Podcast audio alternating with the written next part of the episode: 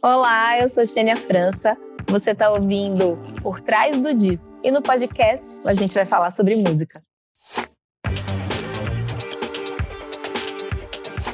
Oi, pessoal, eu sou o Kleber Fak. Olá, eu sou o Renan Guerra. Xênia, seja muito bem-vinda, muito bom ter você aqui com a gente. Obrigada, obrigada pelo convite. Xênia, há, há, cinco anos, e isso foi um susto muito grande para mim, porque faz cinco anos que você lançou seu primeiro disco. Eu fui no show de lançamento que você fez lá no Ibirapuera, assim, e eu até me assustei quando você anunciou o disco novo. Eu falei, nossa, parece que foi semana passada que ela lançou e eu esqueci que a pandemia fez esse efeito maluco com a gente. Mas lá no seu primeiro disco, ele tem uma atmosfera um pouco mais soturna. Você se encaminha ali para um fechamento quase mirando estrelas ali com um Reach the Stars, com Nave, mas você encerra o disco de uma maneira muito sóbria, muito é, densa ali com Breu, que é uma faixa que tem um traço de ancestralidade, de um conceito histórico muito grande. E esse novo álbum, você vai para uma direção bem diferente disso, quase ensolarada em alguns momentos, mais iluminada, que se reflete até na direção estética do, do trabalho.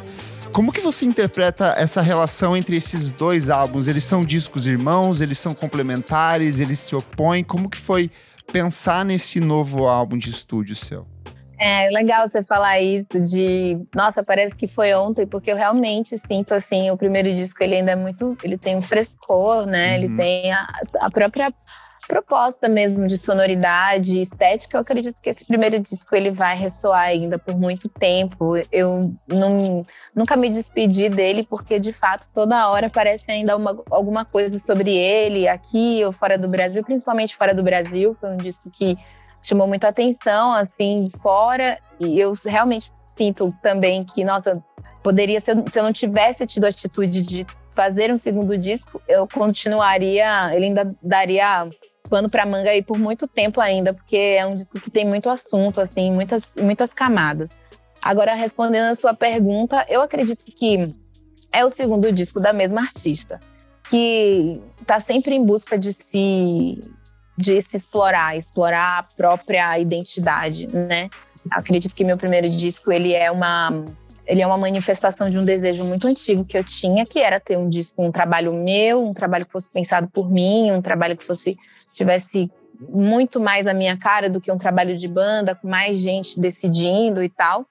Tenho, assim, convicção de que uma coisa nunca vai estar isolada. Um, um disco, eu acredito que pelo menos na minha concepção como artista, assim, você está sempre burilando mesmo a sua forma de pensar, trazendo talvez até coisas novas, mas de qualquer forma é sempre a mesma artista fazendo, sempre sou eu ali produzindo e criando. Tem grandes mudanças, por exemplo, no meu primeiro disco eu venho é, com menos composições próprias, nesse disco eu tenho mais composições próprias. Eu acredito que eu realmente mergulhei na minha parada, já que é, eu estava fazendo esse disco num momento onde eu tive muito mais tempo, né, tipo, para pensar no trabalho. Então, eu meio que toquei foda, assim, por assim dizer, no sentido de que eu não sabia, ninguém tinha certeza de nada a respeito de o que seria a vida, se ia rolar, se não ia rolar, se eu ia conseguir, inclusive, conseguir concluir esse trabalho, dadas as circunstâncias coletivas que a gente estava vivendo. E aí, justamente por isso, talvez isso foi o que me deu mais coragem também para poder não ficar presa a nenhuma ideia. Principalmente não ficar presa à ideia do primeiro disco, porque acho que todo mundo já me alertava que segundos discos são sempre mais difíceis, mais complexos, é, e realmente para mim foi um desafio muito grande concretizar esse trabalho, principalmente porque eu me finquei muito na ideia de que eu não queria repetir uma fórmula, não queria fazer o, do segundo disco uma extensão do segundo. Mas naturalmente tem coisas que são talvez estruturais dentro do meu trabalho, que é uma pesquisa sobre as claves percussivas muito ligadas à, à, identidade de percussão baiana, né? Tipo, isso foi uma coisa que a gente conseguiu não só trazer novamente, mas dar uma diluída, colocar os, os, as percussões para conversar com sintetizadores, camadas e camadas de sintetizadores, tudo isso trabalhando realmente uma evolução mesmo um pouco de autoafirmação, mas também uma evolução de um pensamento artístico que está em constante movimento. Eu não me sinto nada, nem um pouco presa. Costumo dizer ultimamente nas entrevistas que o meu trabalho é um, um trabalho que está muito aberto para experimentação. Então, trazer isso para dentro de uma linguagem pop, né? Trazer a livre experimentação para dentro da linguagem pop é uma coisa que me deixa muito feliz, assim. Eu, eu, me divirto muito fazendo isso, né? Esse disco tem produção de Pipo Pegoraro, Lourenço Rebetes e eu. E nós ficamos, assim, um ano e meio no, com o joystick na mão, assim, brincando no Fortnite, entendeu? Então, foi muito divertido, foi muito desafiador. Desde construir, né, tipo, o set list, qual seria o repertório desse disco, do que esse disco falaria, até desenvolver uma linguagem, sonoridade, estética, tudo isso num processo de praticamente dois anos. Então, eu acredito que o, o segundo disco sai, vai saindo para um lugar sombrio, né? Eu acho que conceitualmente, em termos poéticos, foi já parecia meio profético que eu teria que passar por esse lugar sombrio e reconhecer mesmo as minhas sombras, começar o disco saindo desse lugar, porque Renascer fala justamente disso, e poder vir para esse lugar mais iluminado, que é quando você realmente consegue compreender isso, abraçar todas essas coisas e conseguir achar a sua luz, né? Tipo, conseguir achar minha luz dentro desse mar de sombras que, que todos nós individualmente carrega, mas que né, inevitavelmente em algum momento a gente vai ter que, que lidar com eles. Sim, você falou um pouco dessa questão de luz. Eu acho que isso está muito refletido na criação visual do álbum, né? Todas as fotos na capa, na capa dos singles. E eu entendo que você também tem uma relação muito forte com o seu trabalho de forma visual. Isso já vinha do disco anterior, a gente já via nos clipes, e você tem uma relação ainda também com a moda.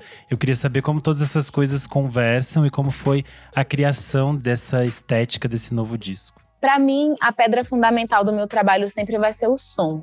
E eu sempre preciso terminar e ver assim o the big view da situação para poder conseguir imaginar uma uma cena, né, uma cena ou uma foto ou começar e também assim, acho que a minha relação com a arte no geral, ela é bastante intuitiva. Só que a música é, é ela que guia tudo. Então, depois de ter ouvido meu disco mais de um milhão de vezes, chegou a hora de concluir o projeto, pelo menos nessa parte, nessa etapa que seria a capa do disco, entregar, que acho que a capa é a que dá a informação, né? A primeira informação que as pessoas vão ter ao pegar um disco ou mesmo ver nas plataformas digitais, esse trabalho é a foto que elas vão ver, o que, que essa foto diz.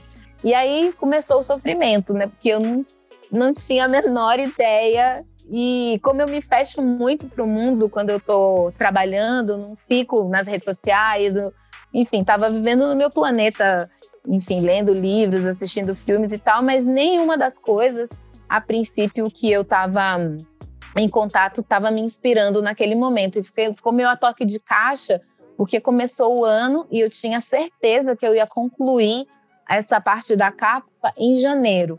Mas aí virou o ano e quando eu voltei para São Paulo das minhas férias, é, teve um novo surto, né? De, de, um surto mais viral, assim, da Omicron. E aí eu fiquei mais um tempo esperando para ver quando a gente ia conseguir executar. Acabou que eu acabei tendo que ir pra, indo para Paris para viver uma experiência sensacional com as semanas de moda lá em Paris e tal. E quando eu voltei foi que tinha exatamente um mês antes do lançamento para poder criar a capa. E aí que fui fazer uma meditação e expus a minha fragilidade para Deus, para o cosmos, para os anjos, e eu não tinha a menor ideia do que ia fazer.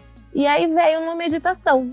Ah, essa experiência de ter saído realmente de uma lama, de ter saído da escuridão, e o que, que você encontrou lá, né? Tipo, essas eram as frases que que ficavam permeando a minha mente enquanto eu estava meditando. O que, que você encontrou durante esse período que você ficou nesse lugar e, e se autoanalisando e se auto-pesquisando? E eu, aí veio essa palavra, veio luz, veio luz.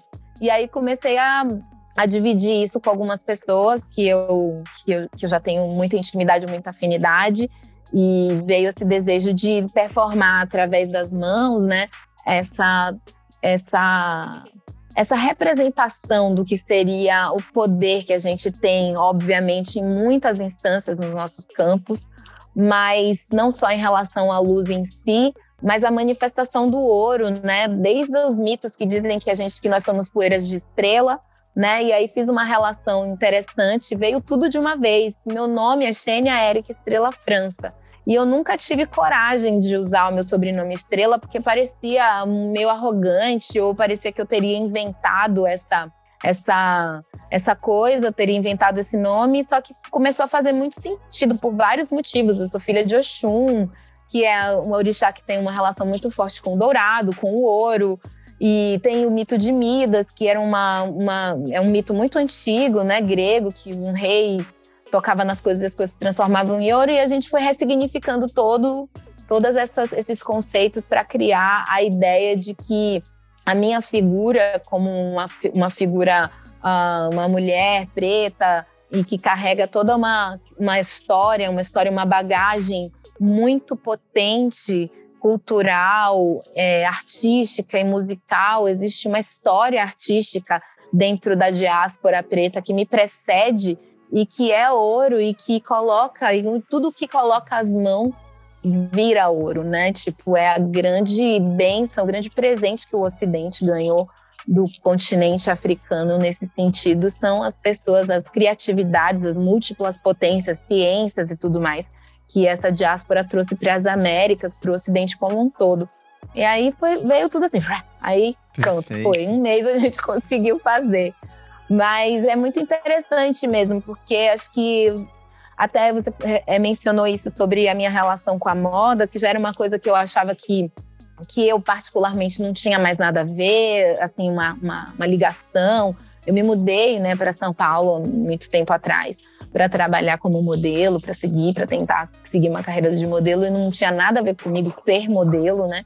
Mas desde criança eu tinha essas essa coisa imaginativa de ser muitas coisas ao mesmo tempo. E acho que com a música e com as artes visuais, principalmente, eu posso brincar de ser todas aquelas coisas que eu queria ser quando eu criança.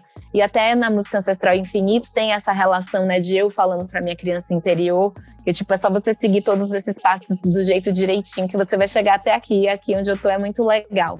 De poder brincar de boneca comigo mesma, ressignificar a noção do que é belo, do que é a beleza, identificar em muitas camadas que o belo não está relacionado só com a estética, com a aparência física, mas realmente encontrar algo que me faça feliz em termos de beleza, encontrar o belo dentro de mim para poder externar esse belo. Isso também tem a ver com as mãos, né, com as mãos de ouro, transformar tudo que eu encontro de belo dentro de mim e acaba se tornando uma extensão. Tudo que eu vivo, todas as experiências, pessoas com quem eu convivo e até a minha própria arte acaba se transformando em ouro.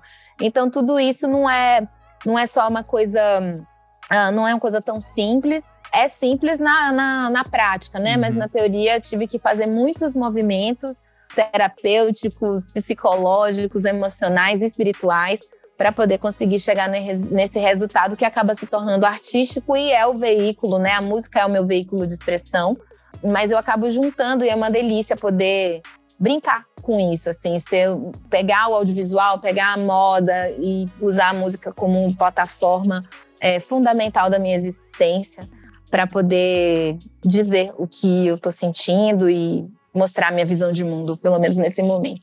Perfeito. É, nisso que você falou de redescoberta, de, de olhar para si mesmo, acho que a gente já pode entrar no faixa a faixa aqui, porque você inaugura com Renascer e para mim ela é a, é a típica canção que aponta a direção pro disco inteiro. Eu queria que você contasse um pouco como foi produzir essa faixa, por que, que você escolheu de fato ela como música de abertura e se de fato ela é uma, uma síntese desse trabalho incrível. Tem vezes que eu erro outras que eu acerto. Nada sei do meu destino, eu que faço o meu caminho, mas a vida não quer julgar. Talvez ainda. Eu acho que em termos de narrativa, sim. Talvez não seja a música que mais represente o disco esteticamente, uhum. mas eu escolhi essa música porque foi a música que me deu realmente um norte no momento que eu estava assim, bastante, bastante em conflito, né? Acho que teve o trauma coletivo que a gente viveu em termos de oh, apagou, faltou luz, que horas a luz vai voltar? E essa luz nunca voltou, né? E ter que lidar durante um ano inteiro, nós como coletivo, que não paramos, que estamos sempre sendo estimulados a ficarmos correndo o tempo todo, correndo, correndo atrás de alguma coisa que às vezes a gente nem sabe o que é em determinado momento, pá, agora parou e você tem que ficar sozinho dentro da sua casa, lidando com você mesmo. Foi exatamente o que aconteceu comigo. Eu sou pisciana, já sou uma pessoa que tem uma tendência meio natural desde sempre, que está sempre em busca do mistério, do desconhecido, e já vinha há alguns anos tentando me proporcionar todas essas coisas, tentando me encontrar, tentando fa fazer com que a vida fizesse sentido para mim, né? Encaixar diante de uma sociedade que está sempre dizendo não, que não vai dar, que não vai rolar, né? Sempre colocando a gente em conflito, fazendo a gente duvidar até da nossa própria, né? Tipo, da nossa própria é, capacidade de existir nesse mundo. E aí que chegou a hora de pegar o boi pelo chifre mesmo, né? Não é um assunto do momento pandêmico, era já um assunto meu, com todas as pessoas que andam comigo, que sentam comigo em roda, que vão na minha casa, sabem que eu sou essa pessoa quando eu não tô fazendo música, eu tô sempre pesquisando sobre assuntos holísticos, ciência, espiritualidade, são assuntos que fazem muito sentido para mim. E acabou colapsando de que no momento mais decisivo, assim, que foi quando eu realmente parei e, fiz, e me veio essa pergunta, né? O que, que, é isso que você quer tanto do mundo? O que, que é isso que você quer tanto dos outros, do externo, que você não está dando a você mesma? Porque eu estava questionando se fazia sentido ainda ser cantora, se fazia sentido ainda fazer música no momento que estava o mundo inteiro estava passando por uma situação tão difícil.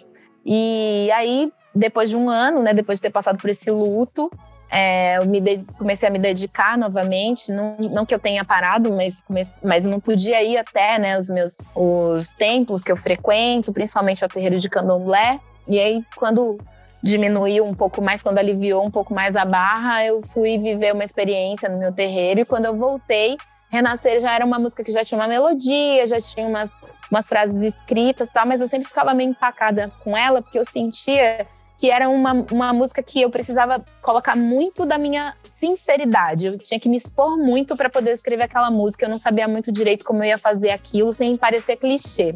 E aí no dia seguinte de eu ter vindo desse ritual, foi muito simples. Eu sentei no chão da minha casa, ainda tava com a roupinha assim do, do terreiro. Eu falei, ah, eu vou terminar aquela música, sabe? Tipo, sentei e escrevi esse poema e foi isso. Então, essa música, em termos de narrativa, em termos de tipo, olha, sinceramente, eu sou isso aqui mesmo, eu sou essa pessoa. Talvez esse disco, talvez, assim, talvez não, com certeza, pelo menos para mim, esse disco expõe uma Xênia que no primeiro disco não foi saindo nesse lugar, né, com nave, né, tipo, essa pessoa mais abstrata, né? Tipo, esse disco dele trata bastante dessa abstração, de você olhar as coisas de cima, você analisar as coisas por um campo mais científico, mais espiritual, porque eu sou essa pessoa. Então, nesse disco eu pude permitir, assim, ser mais eu num sentido inverso, né? Tipo, ao invés de estar pautada pelo externo, pelo que a sociedade espera de mim, o que a sociedade acha de mim, eu decidi pegar e falar assim: olha, Xênia, quem é você? Sabe? O que, que você Legal. quer ser? E aí, a partir disso, veio é, renascer e as, outras, as escolhas das outras músicas. Mas, esteticamente, eu acho que tem outras músicas que falam mais a respeito do disco como um todo do que renascer. Maravilha. É, curiosidade aleatória que eu tava pensando uhum. antes da gente gravar. Você falou agora que você é pisciana. Somos eu e o Kleber também, também somos. Mentira, não, gente. E eu não, sou do não, mesmo não, dia de você. Eu também sou de 27 de fevereiro. Enfim, correlações maravilhosas. é o dia chega... mais especial do ano. A gente chega em Estelar, que eu falo, eu acho que fala um pouco sobre esses universos do disco, né? A gente tem um pouco dessa, dessa magia, desse mistério, dessa relação com a religiosidade, com o que a gente desconhece, com o que a gente entende do, do mundo. Eu queria que você falasse um pouco sobre essa segunda faixa. Total, Interestelar. É, tem muitos motivos para ela se chamar assim. É, uma das mais simples, mas que é uma das que eu acho mais legais, é um, ter tido contato com um filme que se chama Interestelar, que foi um divisor de águas na minha, na minha compreensão da realidade, né? Tipo, eu sempre fui uma pessoa questionadora da realidade, mas quando eu quando eu assisti esse filme, assisti esse filme no cinema, eu fiquei muito embasbacada. Eu já assisti esse filme mais de 20 vezes, né? Desde que ele foi lançado. E eu sempre pego uma coisa nova. E essa coisa de você. É, não, a gente não ter noção de quantos mundos existem à nossa frente, quantos mundos existem dentro da gente, quantos mundos existem acima da gente. É uma coisa fantástica. Então, nessa correlação de falar de ancestralidade, mas não falar de uma ancestralidade clichê, mas falar de uma ancestralidade que precede o corpo, né? Tipo, uma ancestralidade que vem além do corpo, além da matéria, uma ancestralidade que vem lá dos confins do universo, da eclosão de uma estrela, vem viajando os materiais, os metais, as, as químicas necessárias para moldar exatamente o que é a nossa experiência de vida aqui na Terra, até que chega aqui e nós somos quem nós somos, com as nossas especificidades, com as nossas peculiaridades, mas com essa com essa inteligência que anima tudo que é vivo, né? Então, nós estamos todos conectados a uma fonte criadora de tudo que é e essa música ela presta essa homenagem a essa ancestralidade cósmica, mas também a essa ancestralidade que me trouxe até aqui, né? Que me permitiu, que foi de tempos em tempos. Se a gente for fazer uma análise de 5, 10 gerações, sei lá, já deve ter umas mil pessoas nas suas costas, assim. Então, através dessas pessoas, vem afunilando, vem afunilando e tem você com todas essas informações, com todas essas com essas inteligências prontos para você fazer diferente, né? Pronto que põe você como uma encruzilhada, você é a própria encruzilhada, você é o sim e o não, para fazer melhores escolhas do que aqueles que te precederam. Então, essa é uma grande homenagem a, ao rumo das estrelas que nós tomamos e às pessoas que vieram antes da gente também. Que incrível. A gente chega aqui na terceira faixa, eu acho que dentro do contexto do disco ela faz muito sentido. É, é uma faixa de 1969, de um dos primeiros discos do Gil. Mas como que foi para você chegar no ponto de falar, eu acho que essa música precisa estar aqui dentro, futurível? Nossa, eu já conheço essa música há muito tempo, né? uhum.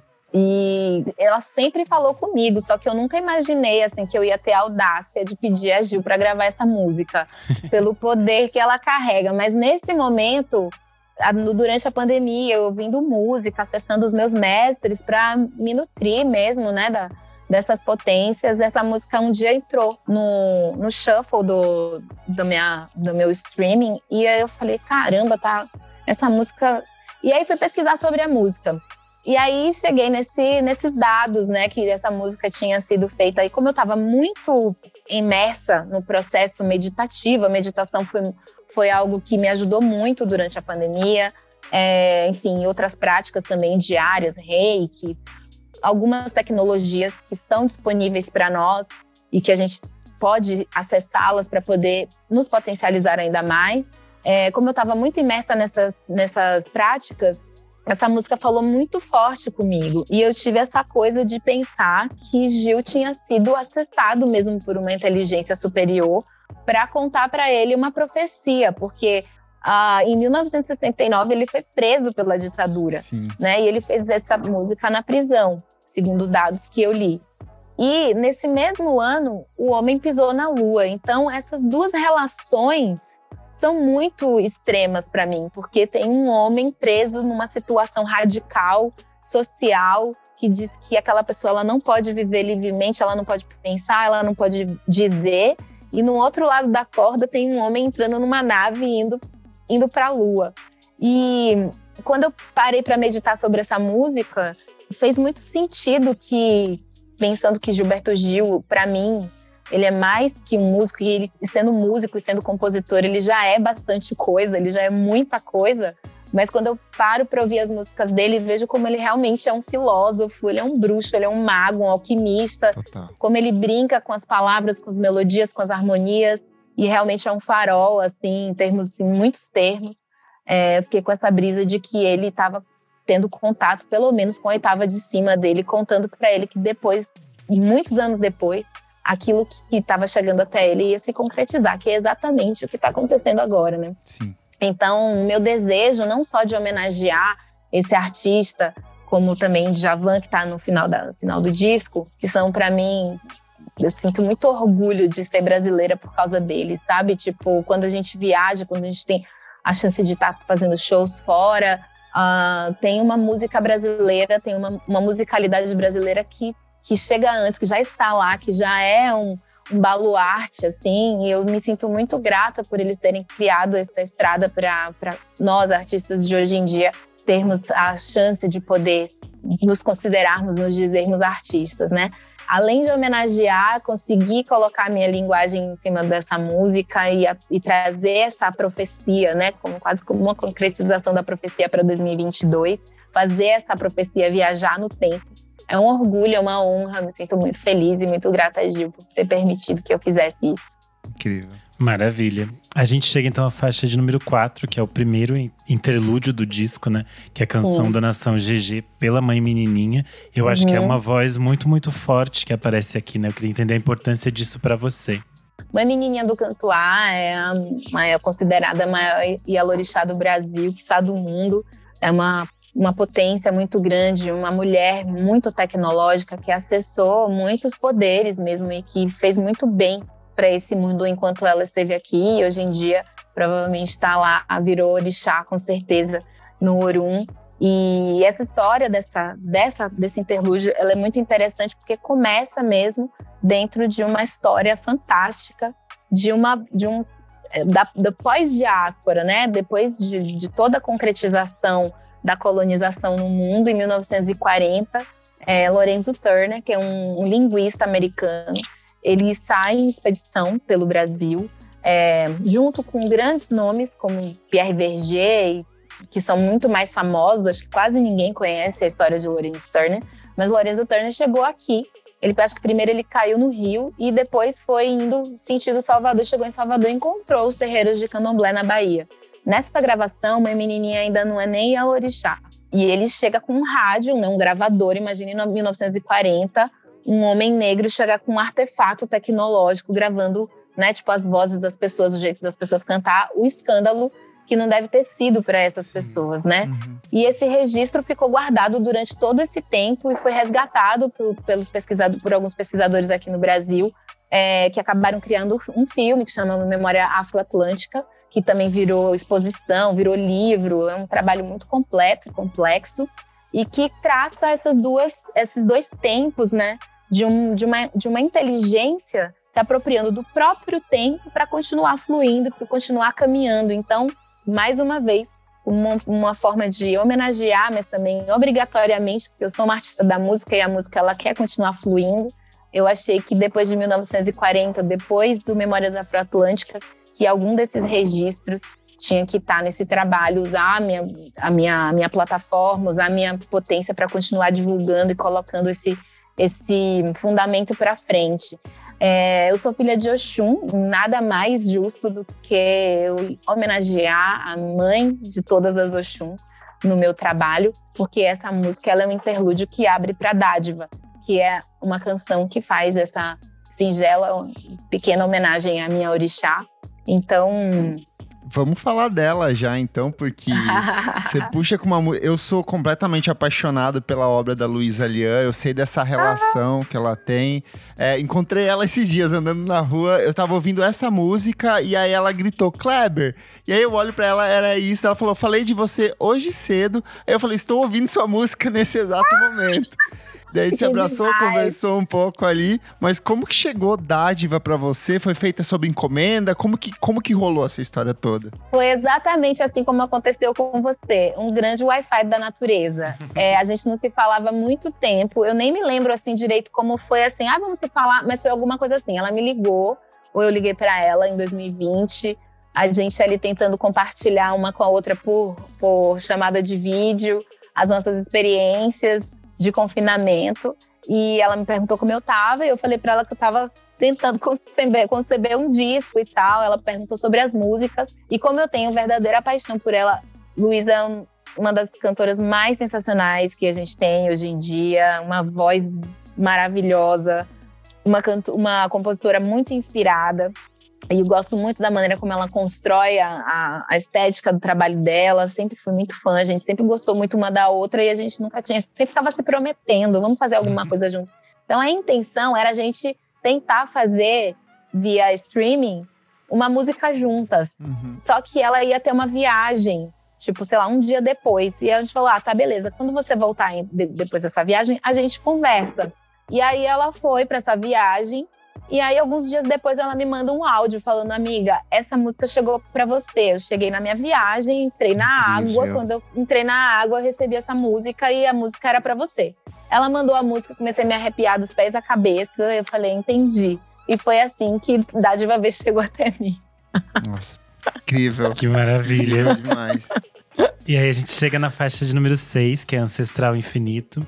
E eu acho que ela segue dentro desse mesmo arco temático do disco, mas eu acho essa um pouco mais, mais romântica. Tem um clima meio de dançar agarradinho, uma coisa meio de baile, assim. Não sei, eu queria que você falasse um pouco sobre essa canção. Ancestral faz parte de uma leva de músicas que eu me juntei, assim, tava quase no final ali da, de criar o repertório, de levantar repertório, eu ainda não tinha, eu tinha algumas dúvidas ainda sobre as músicas que eu tinha. Muita coisa ficou de fora, eu tinha uma, uma quantidade de músicas e elas acabaram ficando de fora pelo próprio rumo que o disco foi tomando, assim. E aí eu me juntei com algumas pessoas queridas, alguns amigos queridos, como o Lucas Cirilo, como o Teodoro Nagô, algumas pessoas que são muito próximas de mim, assim, que a gente compartilha muito de vida e música. E a gente foi para uma chácara no interior de São Paulo para passar um final de semana e lapidar coisas que eu já tinha começado, melodias e criar, deixar aberto para a criação, assim. E Ancestral, ela faz parte dessa dessa leva. A gente estava lá, eu nem me lembro mais o nome da cidade, mas foram três dias surreais, assim, de total conexão com a natureza, assim, tipo, sem celular, se desligou os celulares, se permitiu ficar em uma egrégora, assim, de rezar todas as vezes que a gente ia começar a trabalhar essa, essas músicas e tal. Ancestral, para mim, ela é uma canção que tem muitas, também tem muitas interpretações, mas a principal para mim é essa relação com a criança interior, né?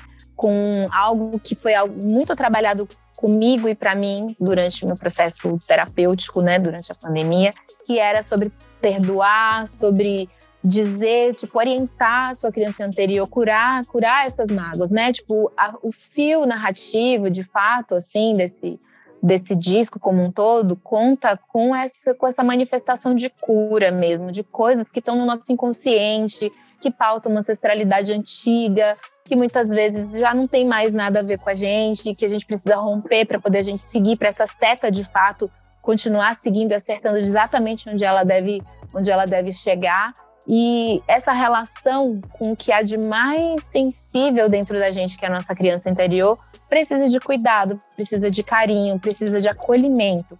Então, quando ela eclode lá no, no, no final e fica nesse mantra ancestral maternal infinito, é justamente quando é, quando há esse entendimento, sabe? Quando há esse entendimento de que as coisas não, não param em você. No momento que você aceita tudo que você é, que você aceita todas as suas tecnologias, que você aceita a sua história, que você se preenche mesmo de, toda, de, de toda essa potência mesmo que é você, da, daqueles que vieram antes de você, é, é, exponencial a capacidade que você tem de, de, de criar desdobramentos da sua realidade, né? Então, é, Ancestral tem um carinho maravilhoso, ela tem essa, uma, essa vibe meio meio dançante, assim, meio dançante junto.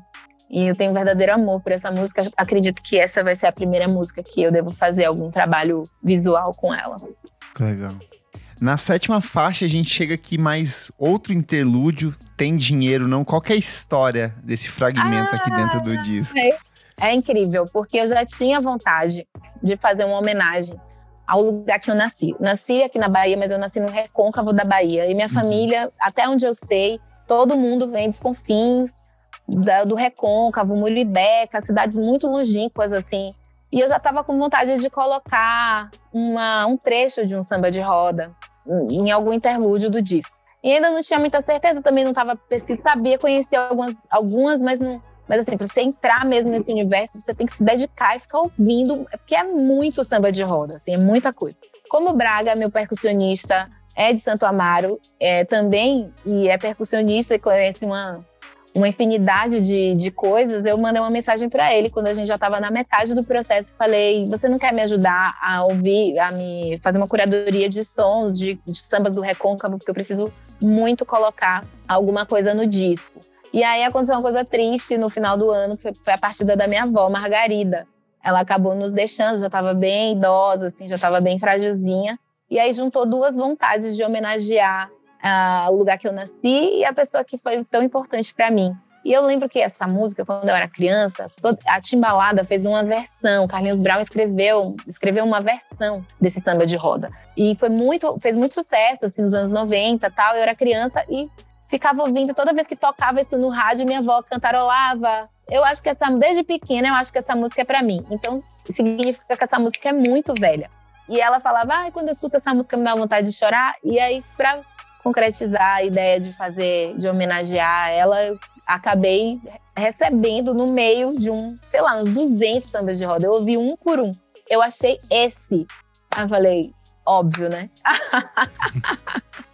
O universo colaborou muito para que esse disco é, se organizasse desse jeito. Exato, exato. Então, tem a minha, tem o meu interesse, tem o meu estudo, tem a minha potência, tem as pessoas que eu me juntei, me juntei com pessoas maravilhosas para fazer o disco. Enfim, Lourenço Rebetés, Pipo Pegorário, que são os produtores do disco junto comigo e tudo. Mas tem uma tendência realmente energética, assim, em relação às coisas. Só consigo ver depois de pronto, assim. Durante eu fico, ai meu Deus, o que, que vai rolar, o que, que vai acontecer. Mas depois você fala, gente, era para ser exatamente assim. Maravilha. Nessa confluência a gente chega na faixa de número 8, Ânimos Anima, que tem participação do Arthur Verocai e é uma composição sua com o Lucas Cirilo. Eu acho que é uma faixa lindíssima e eu queria que você contasse um pouco mais desses encontros também. Ei, você anda perdendo a razão. Você anda bebendo ilusão. Pagando a esmo só sem noção. Tira essa armadura, irmão. Mentiras servem só de prisão. Você conhece. Bem Ânimos foi uma música que veio, assim, ela veio exatamente assim como ela veio. De uma vez só. Letra, música, tudo. Em casa, em 2020 também, eu ali sofrendo, penando as penas para poder conseguir escrever uma música com crise criativa e tal. Um dia eu abri meu olho, veio o ânimo. Eu sentei, gravei a melodia, escrevi o poema e ficou uma última parte ali meio em aberto, porque eu queria, não entendia direito como é que essa música queria ser concluída e tal. Tava muito ligada com, com psicologia junguiana, tava estudando muito arquétipo e tudo mais, as energias, as forças, né, que movimentam as leis universais e tal, e entendi que essa música era recebi uma ligação, porque tudo tá tudo tá nesse ambiente do Wi-Fi da natureza. Assim, uma amiga me ligou, estava na Chapada Diamantina, me perguntou se eu já tinha lido Mulheres que Correm com Lobos, se eu conheci o capítulo 10, peguei o capítulo 10, o livro caiu da minha, peguei o livro, o livro caiu na minha mão e abriu no capítulo 10. Aí fui ler ah, o capítulo 10, o capítulo falava do ânimos. E, eu, e assim, eu, mano, como assim? Não acredito. Não, é muito, é muito surreal, assim. E tem muitas doses de surrealismo em termos estéticos, né, no trabalho. E a gente tem, deixou isso bem livre, assim, no trampo. E, e quando eu ficava pensando sobre, porque o final também era aquele arranjo tal. E é, tem um arranjo aqui, é de cordas, é de sopro. Não, é um arranjo de cordas. Quem vai ser? Aí meditava sobre e um dia veio esse nome, Arthur Verocai. Eu falei, mas o quê? Como assim, gente? Arthur Verocai, que ousadia. Eu não sei nem como é que faz para falar com o Arthur Verocai. Arthur Verocai deve viver num castelo, na ponta de um castelo de ouro, assim. É, não deve ter nem Wi-Fi lá para falar. Tem que meditar e me conectar com o Arthur Verocai. Mas foi muito mais fácil do que eu imaginei. A minha produção conseguiu falar com ele, mandar ele pedir para ouvir a música e menos de um mês a gente tinha recebido, ele tinha respondido que cabia um arranjo dele na música e foi super legal. E antes disso teve essa coisa de terminar a música. Eu estava empacada e falava, não sei como é que eu termino essa música. E chamei Cirilo pra gente, você não quer me ajudar a terminar? E a gente fez aquela estrofe final antes de entrar no grande arranjo do Verocai. Eu sou apaixonada por essa música, me emociono muito quando eu é ouço ela. Linda quando eu canto, cantar ela foi super difícil. Eu chorei no dia de, de gravar, colocar voz nela. Tipo, muito. Tem alguma coisa mais sutil que, que movimenta algo mais sutil em mim nela, assim. Acho que uma coisa mais espiritual. Eu sei que esse disco é seu, mas tem tanta coisa que eu gosto aqui. Tem música de Luiz Alian, tem versão pra Gil, tem versão pra Djavan. E aí, lá no finalzinho, você me traz Rico da Lazan pra cantar com você, pra participar de Já É. Hum. Tem essa Sim. interpolação ali com o Dolores Dalla, Guardião do Alívio, que é um dos meus discos favoritos ali do ano Sim. passado. Como é que foi esse contato com o Rico? Como que nasceu essa parceria que também é muito incrível? Sim, Rico é um artista que eu sou muito fã. Eu sou muito entusiasta dele, da carreira dele, do pensamento dele. Eu acho que ele pensa de uma maneira muito específica. É, acho que realmente é um dos melhores que a gente tem hoje em dia. Sim. E eu tava pensando que já tinha as 16 barras lá e tinha outras opções, né? Tipo, eu queria tipo, tinha outros nomes na lista, até de sugestão das pessoas que trabalham comigo, mas estava muito, eu tava, falava, mano, aí não deu certo com fulano, não deu certo com Beltrano. E aí, depois de, enfim, ouvindo a música todo, o tempo todo no estúdio, é, o que que faltava, né, na mensagem dessa música, que é uma mensagem simples, mas que na sua subjetividade está falando coisas assim muito importantes que são concluídas até lá na frente uhum. com a com o mantra de magia que é você pegar o seu poder e usar ele para você. Já faz um tempo que as figuras pretas, né, na sociedade, que são 56% da população, eu acho que essa é a canção, assim, a única canção de fato que se refere a alguma coisa externa, mas meio que falando para mim mesma, tipo, olha, tem uma galera aí falando de empoderamento e não sei o que, nanã, mas já faz algum tempo que as pessoas pretas estão investindo na sociedade e recebendo muito pouco em troca, né? Que tal você parar para prestar atenção que você é a sua coisa, você é a sua potência, porque ninguém está querendo mudar nada, porque o sistema está funcionando do jeito que está funcionando. E aí talvez não dê tempo de você ver todos esses benefícios. Que tal você investir tudo que você tem em você? Quando ele aí apresentei a música para ele, quando ele apareceu com, com essa parte, eu falei, mano, bingo, checkmate é total, assim, sabe? Não se destrua, descanse, sabe? Tipo, chegou a hora da gente pegar as nossas forças, as nossas potências e usar elas para nós. Basicamente é isso. Perfeito. Maravilha. A gente chega na faixa de número 10, que é uma canção em inglês, From the Heights, e é uma composição sua com o Lucas e o Pipo. Eu queria entender qual foi a, a intenção de escrevê-la em inglês, como que ela surgiu para vocês, qual foi a ideia. Ela veio exatamente em inglês, porque eu estava até aqui na casa da minha mãe quando eu escrevi o poema, quando eu comecei a escrever o poema. E aí levei o poema para casa, eu estava no estúdio, é, o Lucas estava lá com a gente também. E acho que um fundamento importante dessa música é basicamente a meditação e os processos tecnológicos, assim, a disponibilidade para as, as medicinas, né, uh, curativas que a natureza nos proporciona, assim. Então, eu me lembrei muito quando eu estava eh, escrevendo um poema de da minha iniciação à ayahuasca, como foi sublime poder tirar todo aquele peso, toda aquela carga egóica que é uma narrativa super tridimensional e ver as coisas de cima, né? Conseguir se conectar com todas as coisas que vive, você conseguir sentir pela natureza algo que você sente por você mesmo, assim, tipo, e, ou e vice-versa, né? Então, nesse dia, a gente estava junto e, e foi animal, assim, como tudo fluiu. A música já veio em inglês, então, é, essa, essa necessidade de poder, que é uma necessidade minha particular, de poder me desprender da forma, né? De poder me desprender daquilo que me limita e poder ver as coisas de cima, que eu acho que a, a experiência mais próxima disso é, que são as, as experiências é, curativas, lisérgicas, ou mesmo a meditação, que é quando você realmente tem o seu ego limpo e aí você consegue ver que você é pura potência, que você é puro amor, que você está conectado a todas as coisas que existem e que de fato esse amor não é uma coisa que a gente cria, o amor é, né? E esse amor ele vem sendo é, transmitido de tempos em tempos, há anos luz, e ele chega na gente e a gente é isso também. Então, essa é uma é uma canção transcendental, psicodélica transcendental. Dentro desse espaço mágico, aí a gente tem a, o último interlúdio do disco, que é essa entrevista Menino do Pelô, e ela meio que já abre passagem para faixa de encerramento do álbum também. Da onde que veio esse, esse fragmento aí que aponta essa direção final? Então, quando a gente estava quase finalizando o disco, começaram as pesquisas para os trabalhos de imagem do, do, do, álbum, né? Que ainda vai ser ainda vai ser concretizado, mas a gente já, já começou a fazer as pesquisas desde o finalzinho de 2021. E, e aí, no processo de curadoria, achar informação, achar imagens antigas, a gente achou no canal Cultney essa entrevista desse menino nos anos 90, dando uma entrevista na TVE. E ele, basicamente, ele, ele define o que, que é a potência, a presença, né? o ser, estar em si, quando ele, quando ele diz, quando uma criança diz que ele sabe fazer tudo na hora certa, que ele sabe parar na hora certa, para mim aquilo me atravessou de uma forma e que tinha tudo a ver com magia, né?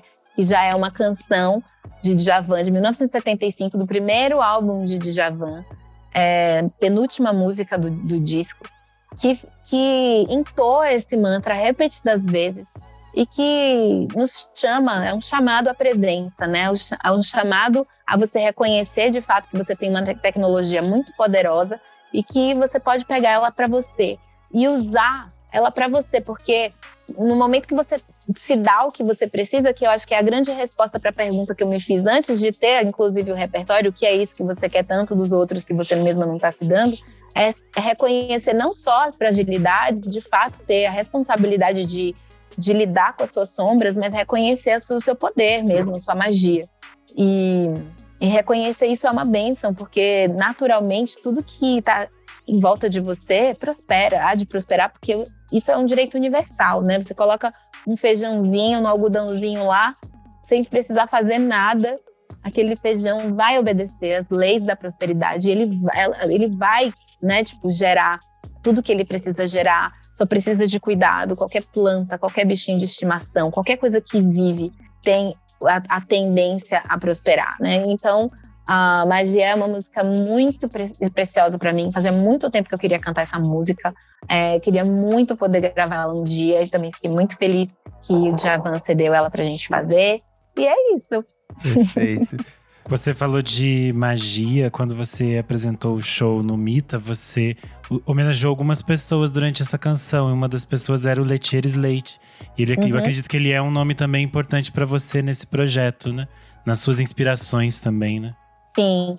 É, Letieres, existe um divisor de águas realmente na presença de Letieres quando Letieres levou é, a Rumples para São Paulo, apresentou o projeto dele para São Paulo e existe realmente uma, uma musicalidade antes e pós Letieres, nessa capacidade que ele teve de organizar, né, e, e não só organizar, mas dignificar, honrar uma música que sempre foi considerada menor, né, uma, até existe esse termo que é a cozinha, né, que é bateria e percussão, que naturalmente, assim, em termos racistas, é onde ficam os negros, né? Então, é, ele foi um, um, um, artista contemporâneo, um mestre, um professor contemporâneo, que seguiu uma linha de raciocínio de outros artistas, como Moacir Santos e tudo mais.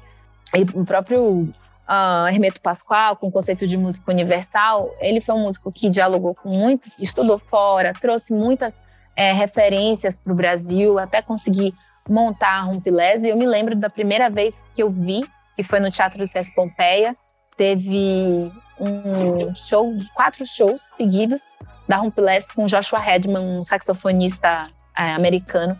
E eu me lembro de ter saído todos os dias chocada, com dor de cabeça, chorando, assim, tipo, em, em catarse mesmo, assim, da, do que eu tinha visto.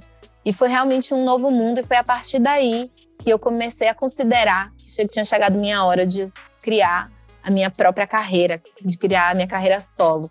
E qualquer momento com o Letieres era muito especial. Cinco minutos saindo do show, ter aquele momento de abraçar o maestro, parabenizá-lo, de vê-lo no palco, maestro que regia com cachixis, de poder sentar eventualmente numa mesa com ele para jantar um pós-show e ter aulas e mais aulas, os workshops que ele deu em São Paulo.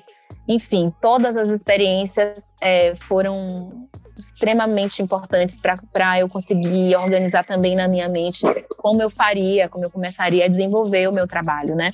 Então, Braga, por exemplo, que é um percussionista, é o percussionista que toca comigo, sofreu esse choque.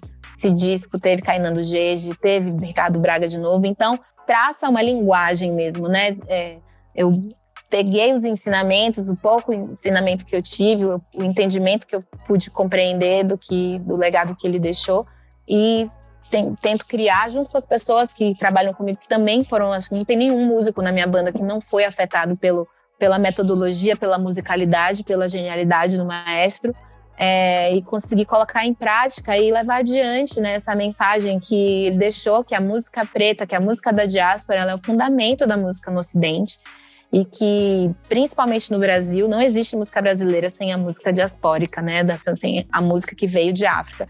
Então, a linguagem de percussão que eu uso no meu trabalho é uma linguagem de percussão baiana.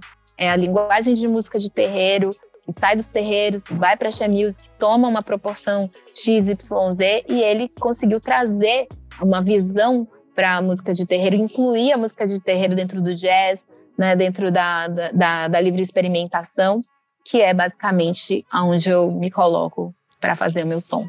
Perfeito. Xênia, uma última pergunta. Se, pudesse, se você pudesse escolher uma única música desse disco que você acha que representa, pode ser a sua favorita do momento. A gente sempre pede para artista escolher uma. Eu sei que é sempre muito difícil e eu me delicio com essa parte aqui. Meu Deus, é muito difícil, eu juro, porque todo dia eu acordo com uma na minha rádio mental. Qual que é de todo hoje? Dia, acho que hoje foi ânimos. Mas eu já tive muitos momentos com. Ah, eu não sei, gente. Desculpa, eu não sei. eu não consigo. Ó, eu vou escolher. Hoje eu vou escolher Ancestral Infinito. Perfeito. Maravilha. Perfeito. Sem dar nenhum motivo, eu vou escolher Ancestral Infinito. Sem problema. Eu tenho um monte de. Todo mundo que, todo mundo que tem filho fala, tipo, ai, qual, que tem mais de um filho fala. Ai, qual é o seu filho favorito? Isso é pergunta de qual é o seu filho favorito. Não, absurdo. Xênia, suas redes sociais, onde as pessoas te encontram, te ouvem, o que que vem por aí? Você falou que tem, tá pesquisando essa parte visual. O que que vem aí pela Sim. frente para divulgar esse disco? Fica à vontade aí. Bom, agora eu tô há uma semana, uma semana e meia, me preparando para ir para os festivais de verão no Canadá, pós-lançamento. Acabei de lançar o disco em São Paulo, fiz duas noites no Teatro César Pompeia, aí vim para Salvador fazer show no, pela primeira vez, nunca nem tinha entrado lá, no emblemático Teatro Castro Alves, a gente esgotou o Teatro Castro Alves, foi em máximo, foi mais barato, foi maravilhoso. E aí agora tem essa turnê pelo Canadá, tem alguns muitos shows lá. E aí essa, a parte visual vai ficar para depois da turnê, porque é muita coisa e não, não deu tempo de, de concluir algumas etapas antes de começar a filmar. Mas acredito que já em agosto a gente começa a filmar. Tem alguns, é, alguns shows que eu não posso contar para não, não dar spoiler. Tem impressão do disco em vinil. Ai, que chique. E, e por aí vai. um passo de cada vez. Muito obrigado por ceder esse tempo para conversar com a gente. Foi, foi maravilhoso. Esse disco já tinha, já era um dos meus favoritos aqui desse ano e agora conhecendo um pouco mais as histórias, ele cresceu muito aqui. Obrigado por conversar com a gente. Obrigada a você. Um beijo, até já já. Obrigada a todos. O Por Trás do Disco é um programa paralelo do podcast Vamos Falar Sobre Música. Apoie a gente em padrim.com.br barra podcast VFSM e tem acesso a esse e muitos outros programas lançados com antecedência. Eu sou o Kleberfac no Twitter e no Instagram e você também pode me acompanhar no meu site, musicainstantanea.com.br. Eu sou o underline Renan Guerra no Instagram e no Twitter. Não esquece de seguir a gente nas nossas redes sociais, arroba podcast VFSM em tudo. Segue a gente na sua plataforma de streaming favorita e, se puder, compartilhe esse programa com seus amigos. Até a próxima. Tchau.